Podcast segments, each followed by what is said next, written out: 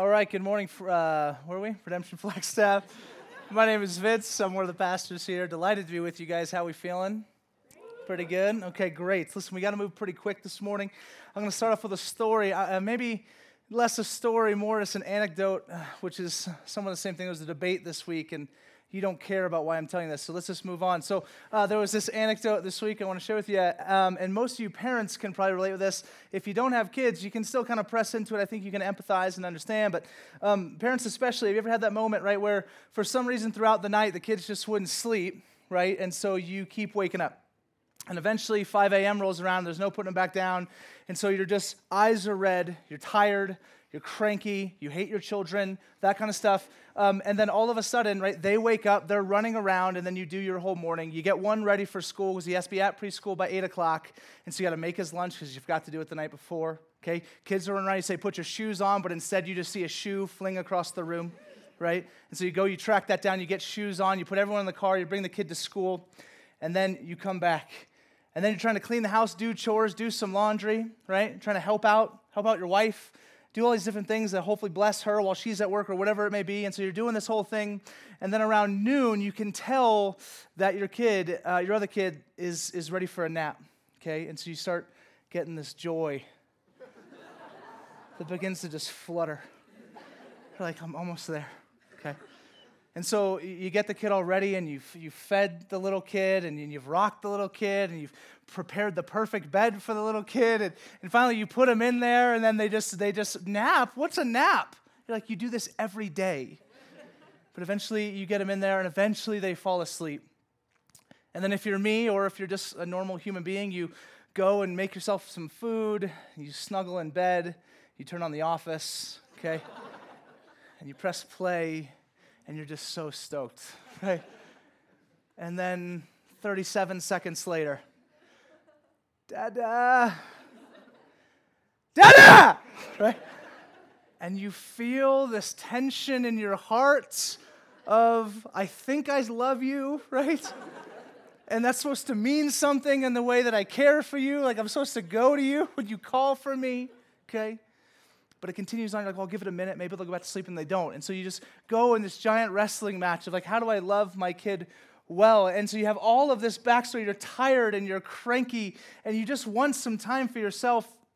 But in that moment, your child is important and requires love and, requires attention um, and so you go to your child, and some of you are like, no, just gonna, he's just going to cry. Okay, and I get that's the way to do it. And you do you. That's not just the way that we do things. And so I go and I care for him.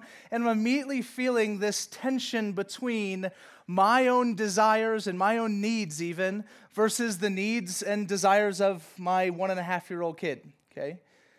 And so, what does love look like in that context? For some of you, right, who don't have kids, there's just been moments in your life where you've been interrupted, where, where someone has come into your life and or some situation has come into your life and everything was headed this direction, but you were interrupted by someone or something, and it caused you to have to stop and choose how you were going to respond in that moment. So as you know, in this series, we've been doing a lot of Q&A. We've been asking questions, asking for answers from you. So we'll have our first question now. So um, what is so difficult about being interrupted? Like, why, why is that such a difficult thing in our lives? Okay, and let's hear what you have to say. Why is interruption so hard? Makes you feel less important, right? And that's great. Why? Because all of a sudden, someone else's needs and desires are more important than your own. So, so by, by just like sheer math, right? If, if their needs go up, it's like your needs have to go down, and that, that hurts, right? We don't like that. What else? Control, right? Like, we are a people that enjoy having control over things. Our schedules are, and time is a significant part of that. So, when that is taken from us, we get a little crazy. Okay? Anything else come to mind? Pride. Pride. This is my life, right?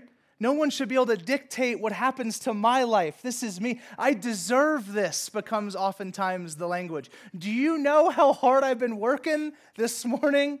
I deserve some time. I deserve, I deserve, I deserve.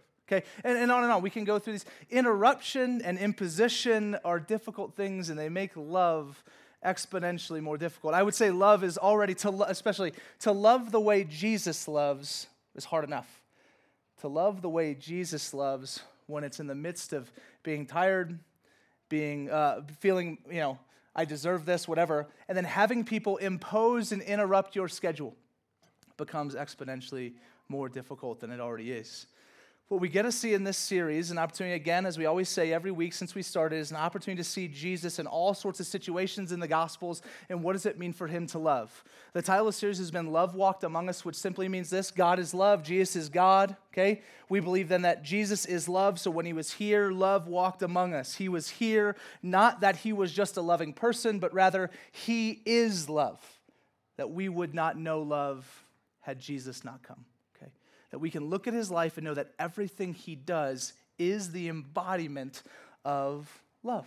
And so, in that context, we get to see how does Jesus love when he's tired, when things aren't going his way and people interrupt him, how does he respond? That maybe we would love him a bit more this morning, and then also we'd find a way to respond that looks just like it. So that's my desire. So turn to Luke chapter 8. If you don't have a Bible, we want to bring you a hard copy. Our interns will come up. Just slip your hand up. We do it every week. Don't feel weird about it. If you have uh, the Bible app on your phone, now's the time to pull that up. Don't feel weird about that either. I'll also take this time to recommend an app called Read Scripture. It's amazing. It's, uh, it's done by the Bible Project guys and uh, super phenomenal. So if you don't have an app on your phone for the Bible, I highly recommend you pick that one up. So pull that up so you can look at the text as we go through. Now, um, if you haven't been with us in this series, I want to highly encourage you to go back and listen to some of these. And honestly, if, you talk, if you're around and you hear Anthony and I, we don't often tell you to go back and listen to the stuff we say, but there's just been something really great, I think, about this series. Stuff that I know has been changing our hearts uh, as, as pastors and as staff here, um, but also just amongst the many stories we've been hearing. And so if you've missed any of the sermons, I highly encourage you to go back because it's all going to give you, I think, a well, a, a well-informed and orbed view of what does it mean to love like Jesus. Now, if you weren't here last week, last week we talked about the temptation of Jesus by Satan in the wilderness for 40 after 40 days of fasting. And we talked about oftentimes that there's this reality that we are too, we, we, we expect that we will be loving when all of a sudden there's a moment where we must be loving. But rather, what we see in Jesus is this pro, proactive resolve to love, right? That, that in the desert, there was this building up of this is who I am, this is what I'm about, I am going to be love to the people in this world. And so we would say last, last week with this week pairs up to give us a healthy kind of uh, two parter series in the midst of this series where I think this should be our theme. It's that love is proactively decided but reactively applied. Okay? Love is proactively decided reactively applied. And here's what I mean proactively decide, we talked about last week. We must resolve before we leave the house that we're going to love. Because when it comes on your doorstep, your emotions will take control, okay? You'll get frustrated and you'll act out of that instead of, this is who I want to be, this is how I want to live, this is who Jesus is. Spend time in the morning, open up your Bibles, reflect on the gospel. What is God? Who does God say that I am, et cetera, et cetera. Now resolve to go love like that but love is reactively applied. In other words, you don't love in a vacuum, right?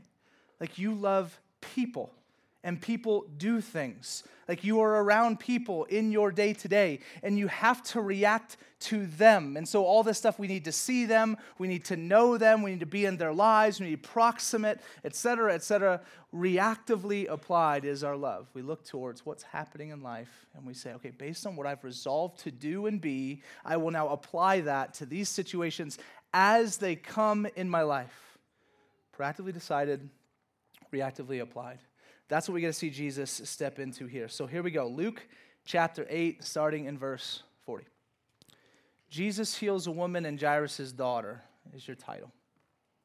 Now, when Jesus returned, the crowd welcomed him, for they were all waiting for him. Now, if you go back to the beginning of this chapter, Jesus has been doing some work. He showed up in this area. Thousands of people probably showed up to hear him teach. Okay? He teaches in parables, he teaches them about the kingdom of God.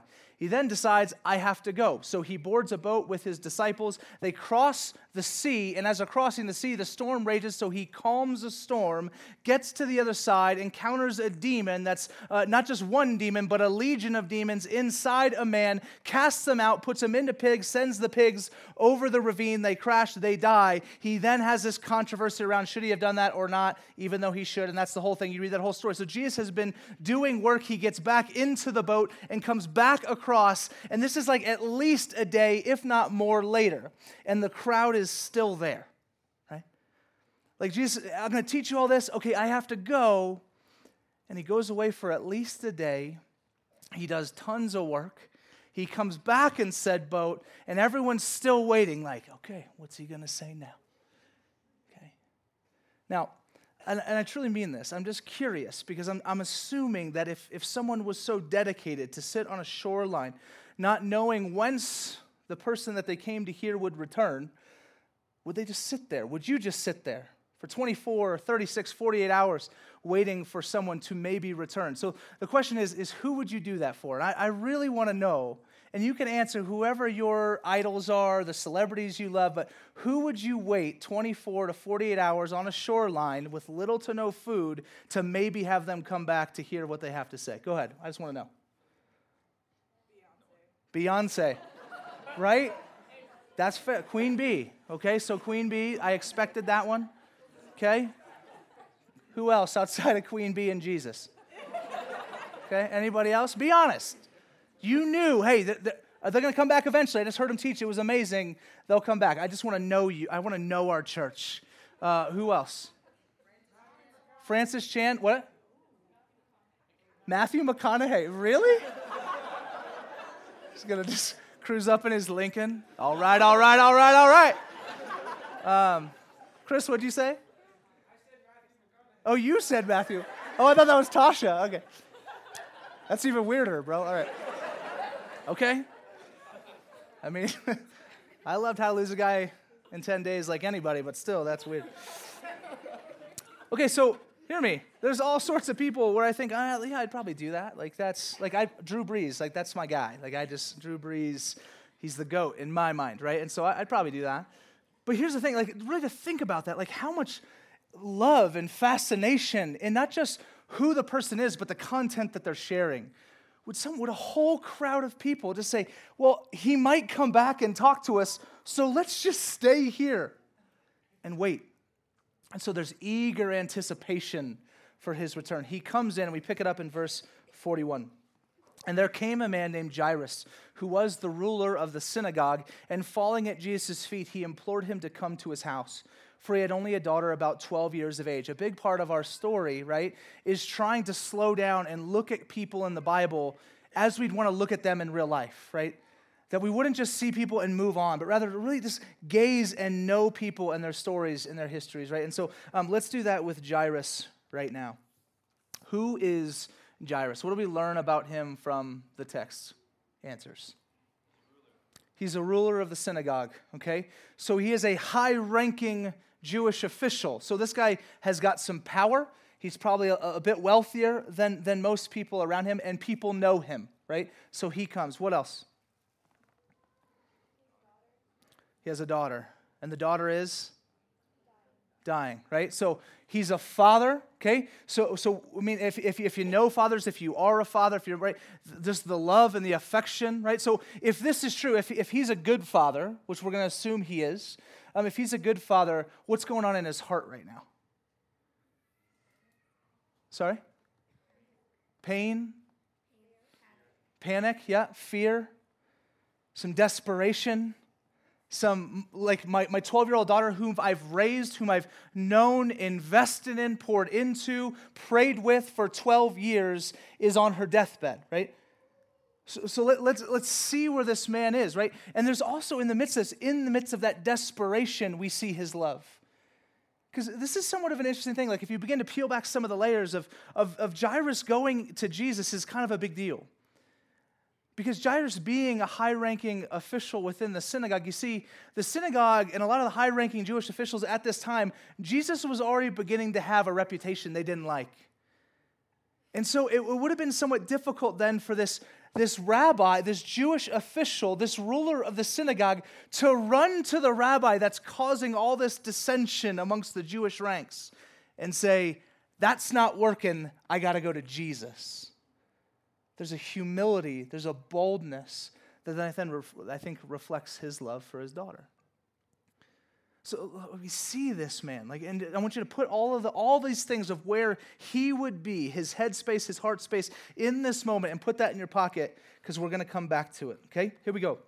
Um, continuing in verse forty-two, as Jesus went, the people pressed around him, and there was a woman who had a discharge of blood for twelve years, and though she had spent all her living on physicians, she could not be healed by anyone. She came up behind him and touched the fringe of his garment, and immediately her discharge of blood ceased. And Jesus said, Who was it that touched me? When all denied it, Peter said, Master, the crowds surround you and are pressing in on you. Verse 46 But Jesus said, Someone touched me for I perceive that power has gone out from me. And when the woman saw that she was not hidden, she came trembling and falling down before him, declared in the presence of all the people why she had touched him and how she had been immediately healed. And he said to her, Daughter, your faith has made you well.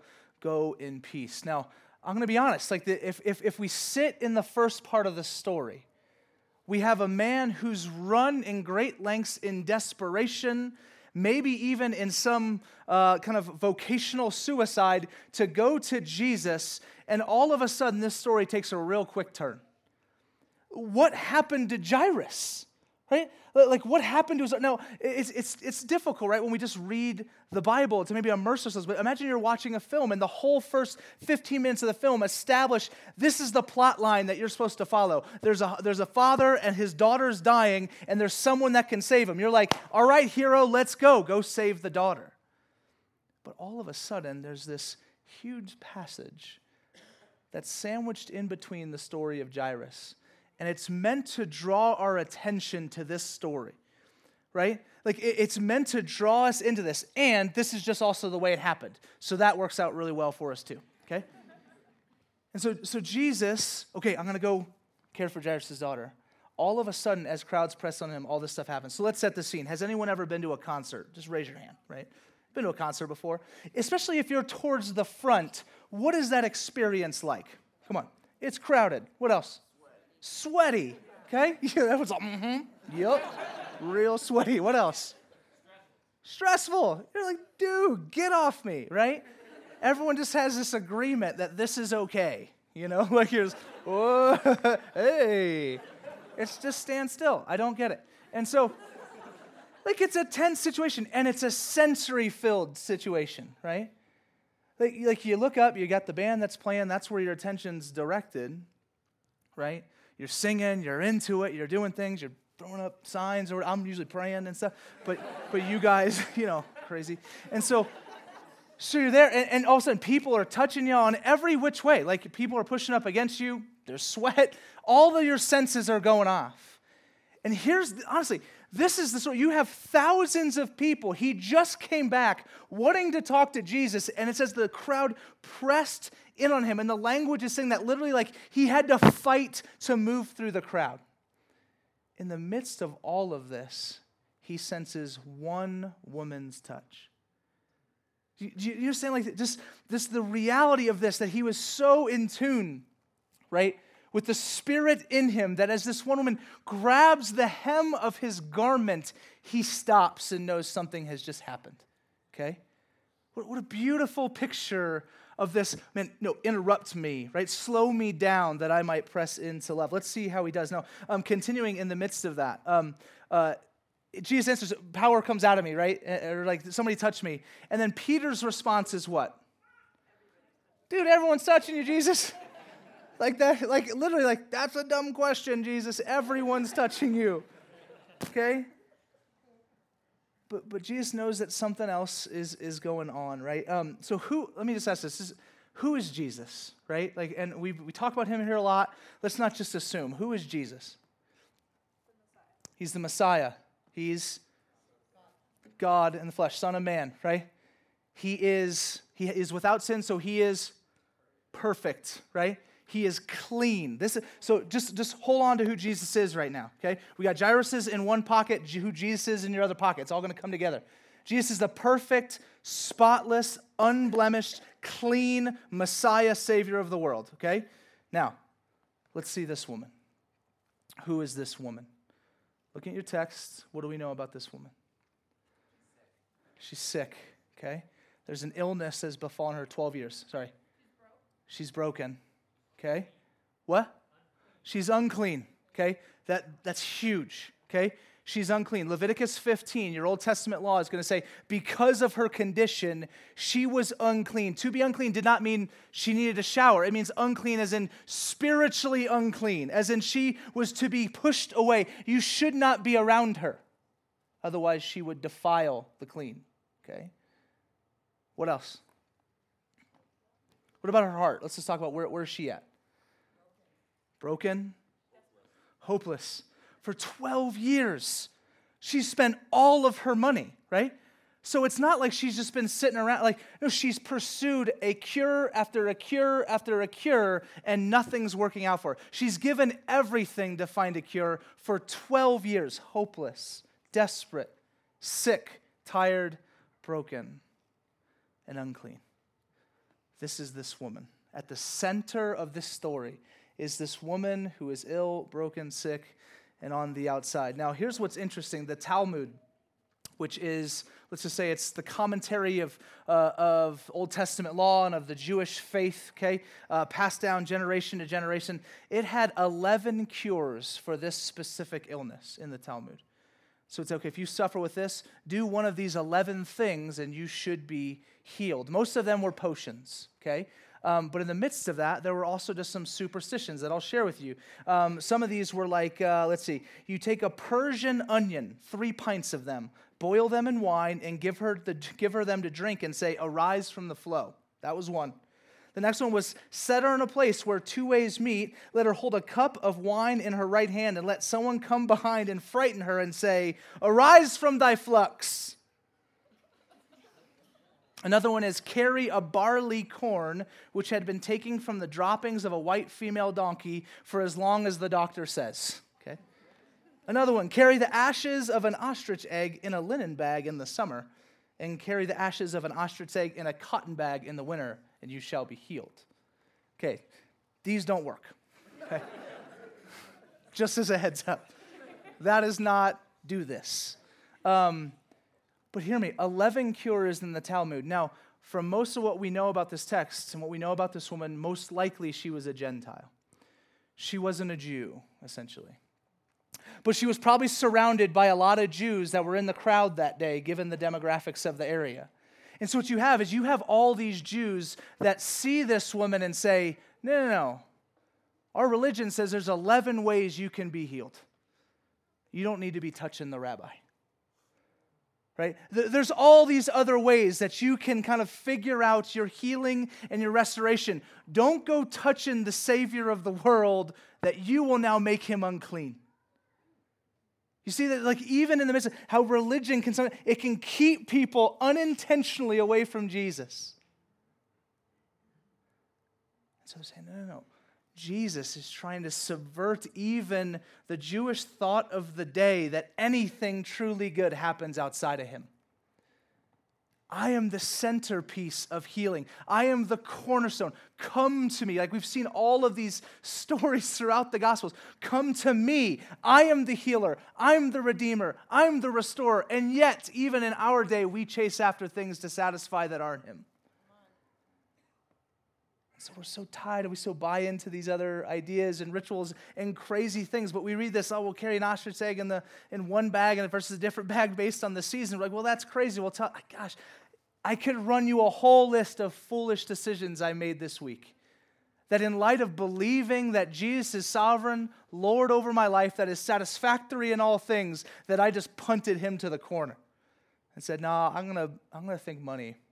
I'm gonna think money. I'm gonna take money today, Jesus. Uh, I'm gonna take insert your thing, right?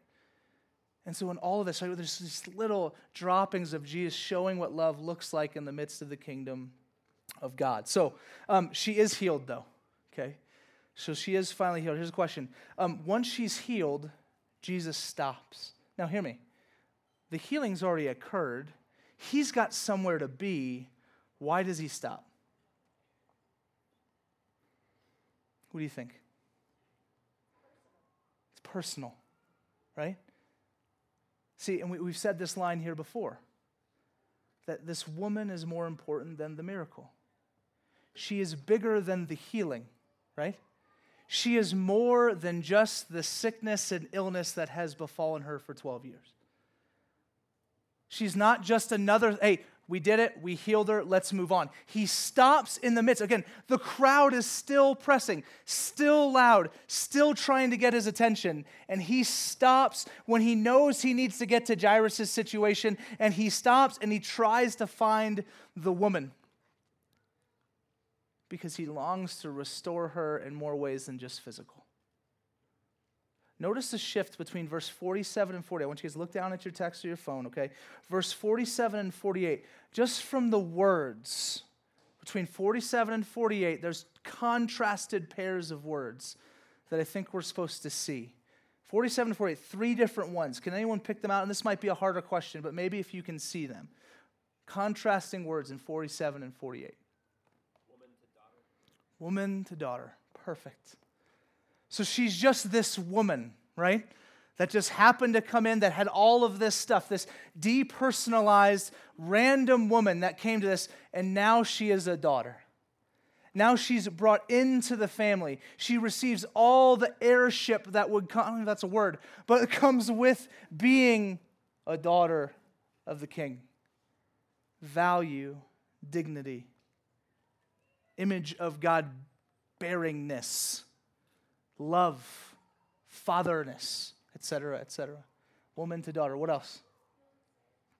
Healed and saved. Okay. So, on one hand, right? She's, yeah, there's, there's healing, right? She's restored physically, but now she's saved, delivered, right? Like there's this broader picture. It's not just this small individual thing, but rather a larger, holistic redemption of her whole self. Okay? Couple others.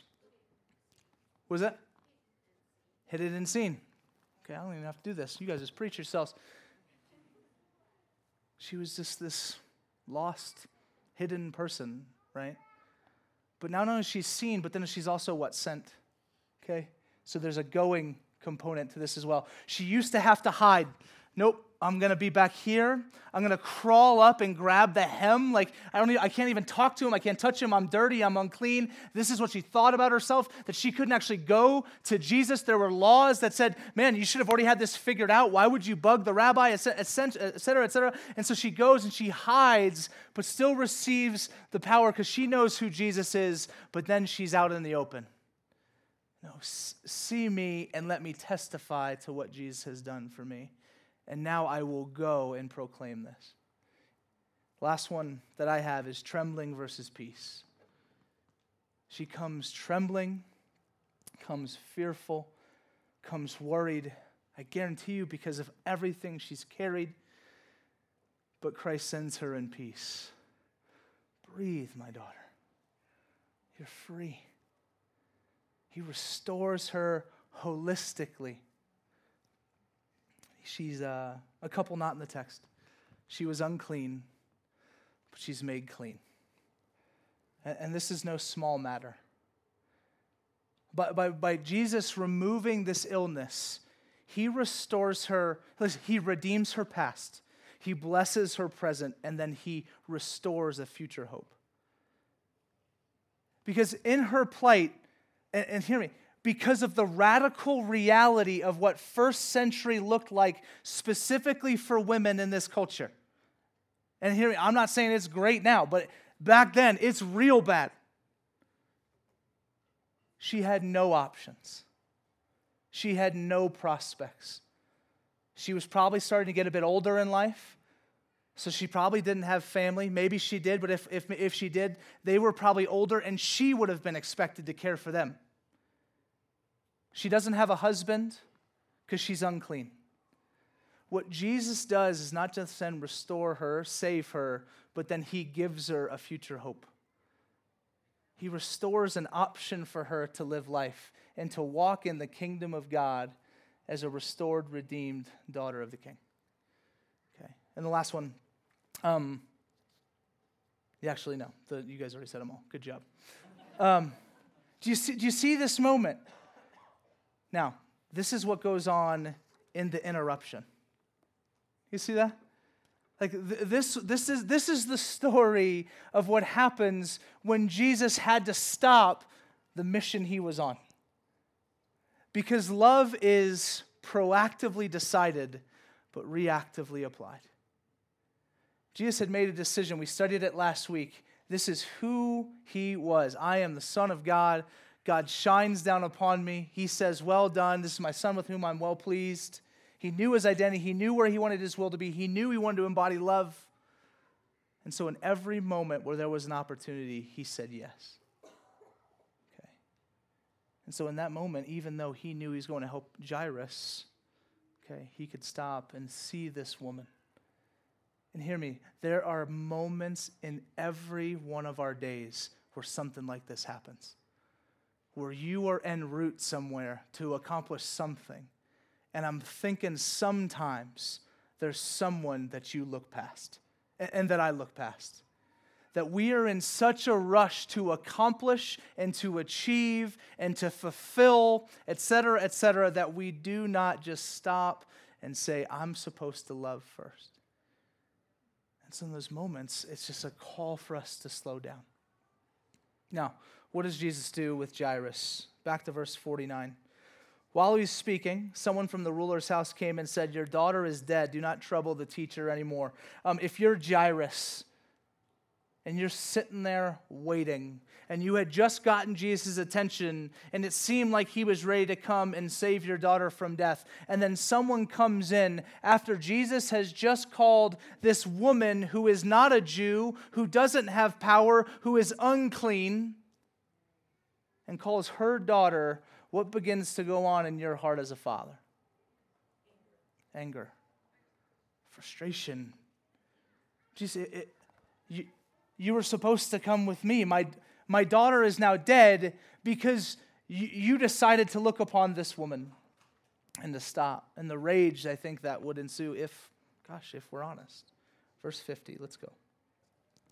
But Jesus, hearing this, answered him, Do not fear, only believe she will be well. When he came to the house, he allowed no one to enter with him except Peter and John and James and the father and mother of the child, all weeping and mourning for her. But he said, Do not weep, for she is not dead, but sleeping.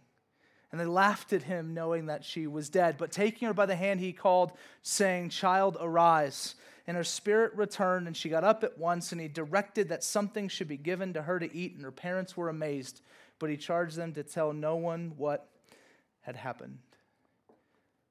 So Jesus still goes on, still accomplishes his mission that he was initially set out to do to go and to show love to this family as well by raising this daughter. And, and again, let's highlight the similarities between these stories because also, what happens once Jesus raises this girl, girl from the dead? What does he do? What? Yeah, let's get this girl some food, right? She's probably hungry. She's been dead. Okay?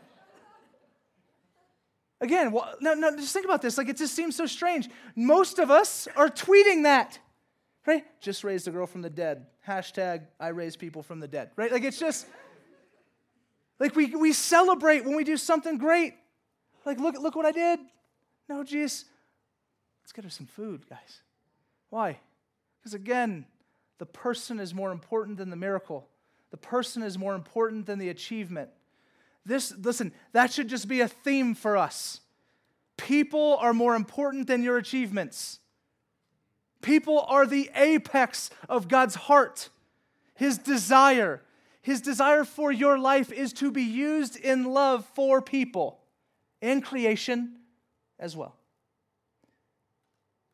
Jesus slows down helps this woman, reacts to the need to love this woman well, sees her, loves her, but also sees and loves Jairus, the religious man of power, and seeks to love his daughter, raises her, and cares for her more than anything that would build his own kingdom, even though he is the one and only person who has a kingdom that's worth building but he's trying to show his disciples. He invites James and John and Peter in. Let's learn here because I'm only going to be here for another year. And so, listen, if you guys don't learn this, the church isn't going anywhere. And so we need to now say, man, 2,000 years later, church, are we learning from Jesus? Are we putting ourselves as flies on the wall in the rooms of the things that Jesus does, the people that he cares for, and how he cares for them? Are we saying, man, that's incredible. Is, is it in the same way Peter, James, and John, it drew their allegiance to Christ, it drew their affections to Christ, and then it sent them to go and change the world? Is that what's happening as we have the opportunity to learn from Christ every time we open the scriptures? Every time we open our mouths and speak to the Lord that hears us. I know it's easy to make church and I even use the language, and we, you know, it's it's kind of becoming cliche in, in the church world to say, like, this is not church. And everyone's like, no, we get it, but do we get it? Like that the church isn't an event. It's not something you go to, it's something you're part of. You understand this, the difference and the complexity to that? So, in other words, do we come here on Sundays because we enjoy the event of it or because it is a religious exercise? Or, And so, or do we come here because it allows for our hearts to grow in affection and love and allegiance to our Savior so that we leave here that we might then go and bless the world in love? That's what this is for. Like, that's why we gather.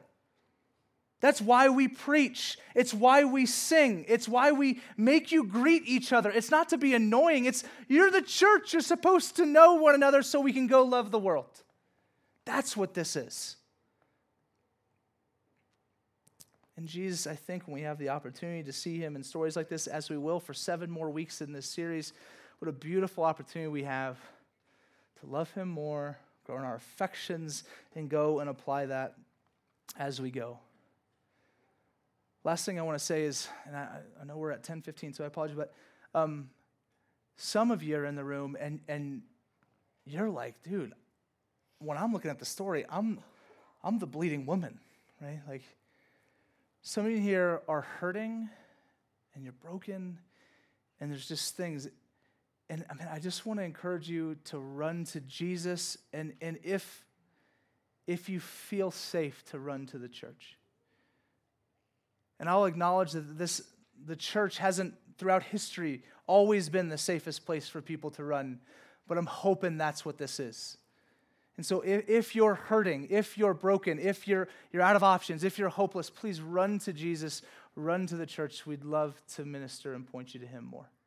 Whatever that looks like, ask and, and seek Jesus to come and restore you.